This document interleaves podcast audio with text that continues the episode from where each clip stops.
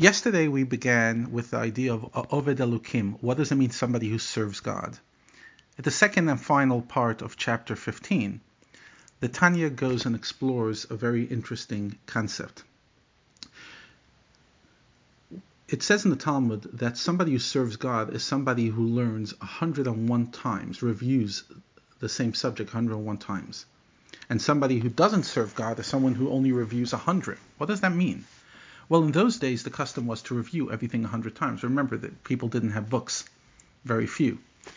So it was all memory. So you had to review things 100 times. So why 101 makes somebody serve God and 100 doesn't? Because one is what you're comfortable with and the other one not. And they bring an example in the Talmud of taxi drivers, in those days, donkey drivers, who would drive 10 miles for a, a zuz but if you wanted to go 11 miles, you paid double, two zuz. Why? Because it was out of the comfort zone. The second you go a drop out of the comfort zone, it's exponential. And therefore, the 101st time a person learns, because they're going against their nature and they're pushing themselves, that makes them a servant of Hashem. Because to break that nature, a person has to awaken within themselves the love to Hashem through meditation, through impulse control of their animal soul, through overcoming their lust and their, you know, their laziness or whatever struggles they have.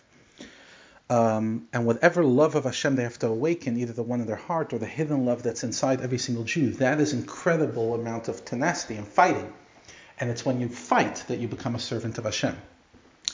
So, what does chapter 15 tell us? Chapter 15, again, it's all my perception each one of us, you know, resonates with different chapters and different ideas. But for me, chapter 15 has always resonated because ultimately it reminds you that yes, a Beinoni aims for the top and aims to get everything right, but fundamentally it's about serving Hashem, about getting up and fighting. Fight, fight, push yourself, push yourself. A day that I didn't grow, a day that I didn't push myself, do something out of my comfort zone, is a day I didn't stretch similar to like if you don't stretch yourself, exercise, and just do basic stretching, the body actually decays.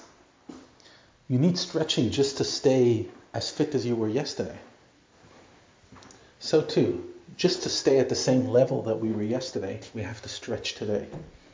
And to grow higher, you have to stretch even higher. So, keep on fighting.